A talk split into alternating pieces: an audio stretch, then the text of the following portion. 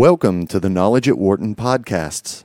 Knowledge at Wharton is the online research and business analysis journal of the Wharton School of the University of Pennsylvania. For more information, please visit our website at knowledge.wharton.upenn.edu.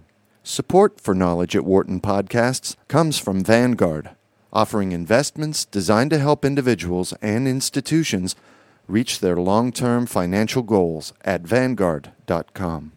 A new tool for resurrecting an old theory of the firm. It's one of the oldest, most fundamental ideas in management theory that executives should understand how the many distinct functional components of a firm production, distribution, product mix, human resources interrelate to achieve the proper fit. For a firm to establish an effective, overarching strategic position relative to its competitors, what management theorists call firm positioning, the varied functional elements should, ideally, be complementary and reinforcing. In recent years, however, this notion of comprehending the part whole relationship of the firm fell out of favor as thinkers turned to other concepts to analyze and explain why organizations are effective. One well known concept that emerged was the idea that companies could turn to core competencies to attain competitive advantage. Instead of thinking holistically, companies began to embrace the notion that they should, say, benchmark and imitate the best practices of other firms in order to develop these core competencies in their own organization. In that rush, many firms forgot, however, to think hard about whether practices that worked so well for other companies would fit well in their firms and, in turn, offer similar benefits. Now, two members of Wharton's management department, Daniel Levinthal and Nicolaj Siggelkow, say it's time to resurrect the idea of addressing the part whole relationship of the firm. Without this systemic way of looking at companies, the researchers say, firms run the risk of engaging in compartmentalized thinking that can lead to the adoption of practices that are a poor fit and work to the firm's disadvantage. The two scholars have addressed issues related to firm positioning and the part whole relationship of the firm in a number of papers and articles. Companies should be cautious about benchmarking or imitating certain policies and practices of other firms, Levinthal warns. Benchmarking can have value and power, but the implicit assumption in this thinking is that the policy that is benchmarked and adopted is independent of what my firm is already doing. The best human resource management practice for Nordstrom may not be the best for McDonald's. It may actually be dysfunctional. Firms that have been able to sustain their competitive advantage for a long while are those that have been very good at managing interdependencies within the firm, says Siggelkow, adding that the ability to attain and sustain competitive advantage arises from creating systems of interdependent strategic choices. Dell Computer and Southwest Airlines are good examples. If you want to know the source of their strength, it's not just one thing. You have to rattle off 15 things that each does well. Those systemic qualities make it hard for other firms to directly imitate them or straddle them. Fitness landscapes. The idea that the parts of a firm should fit together to strengthen the whole sounds convincing enough, but how exactly can management researchers make progress on more deeply understanding the impact that different structures of interdependencies have on a firm?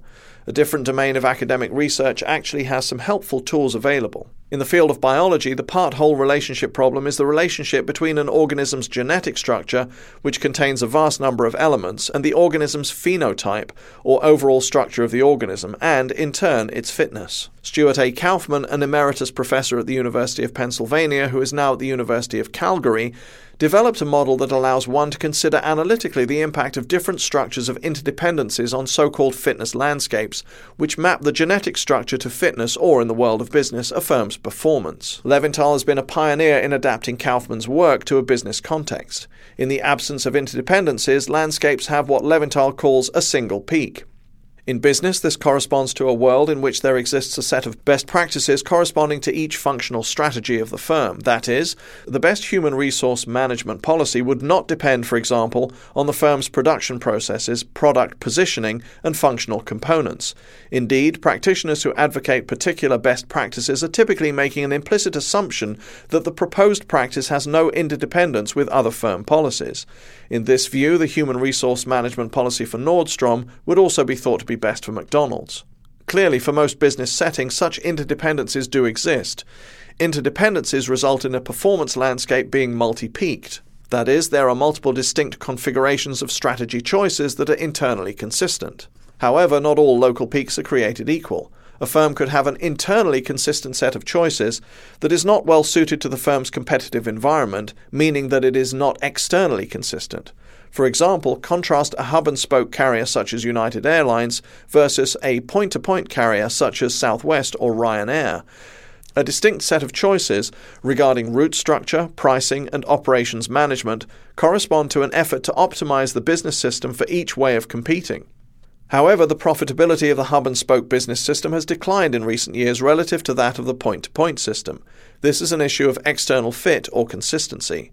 The presence of multiple peaks, multiple internally consistent ways of competing, poses a challenge for firms that choose to adapt their strategies or strategic positions, according to Levinthal. Any incremental movement away from their current set of choices will, in fact, be dysfunctional, a movement downhill on the performance surface. Thus, for a hub and spoke carrier to adopt a limited set of policies from the high performing Southwest business model may actually drive down the firm's performance.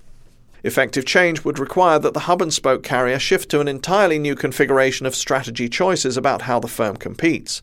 As a result, a firm is often a prisoner of its prior strategic commitments. For instance, the challenge that a company like Hewlett Packard faces in possibly imitating Dell Computer's business model is not just the complexity of Dell's built to order business system, but HP's existing relationship with resellers and retail channels. One danger is the implicit assumption that what's good for you is good for me, but the other treacherous risk of companies imitating each other is that they are all racing to the same peak in the landscape, Siggelkow explains. The more firms that crowd on the same peak, the more that peak's height will decline as all the companies will look the same because they are all engaged in the same activities. This process is known as strategic convergence. Copying best practices may make you more efficient, but it will also make you look more like your competitors, and thus is quite unlikely to be a source of competitive advantage. Big change in the brokerage industry. Unlike biological organisms, managers make conscious strategic choices about how they wish to compete. At the same time, the array of positioning choices that must be made is generally extensive, and the nature of interdependencies among these choices often subtle and not fully understood by management.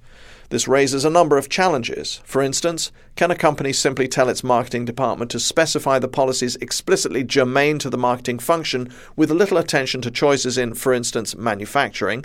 Or does the company need to manage these choices in a more coordinated manner? Answers to these questions require deeper understanding of the role played by organizational structures and the use of cognitive shortcuts, both research topics of Levinthal and Siggelkow. Managers will make efforts at theorizing about what might constitute more or less effective basic positioning choices, but subsequently will need to flesh out and elaborate those basic choices, and in many instances may find these basic choices misguided, notes Levinthal. In addition, the competitive environment may change drastically. Consider the upheaval that has transformed the brokerage industry in recent years.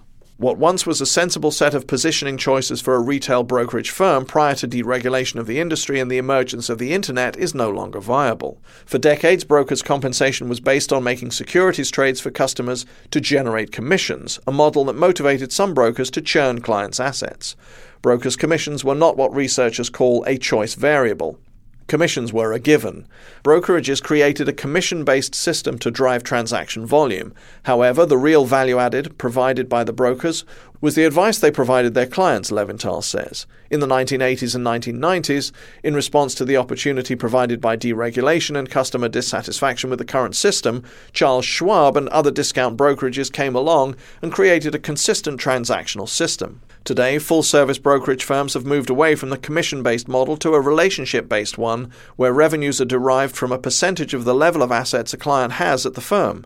That has been a big change for firms that had done business the same way for 60 years. To get conceptual traction with these complex problems, Siggelkow and Levinthal have developed a number of agent based simulation models representing a new tool in management theory and practice that can be used to create performance landscapes that allow the study of ways of managing interdependencies. We are trying to model firms as agents with different properties and trying to use landscapes to see how they are performing, Siggelkow notes. We think our work in agent based modeling has rejuvenated this area of management research. We know choices have to fit together, but the question is how. Agent based modeling allows you to see how well firms are able to solve these highly interdependent decision problems.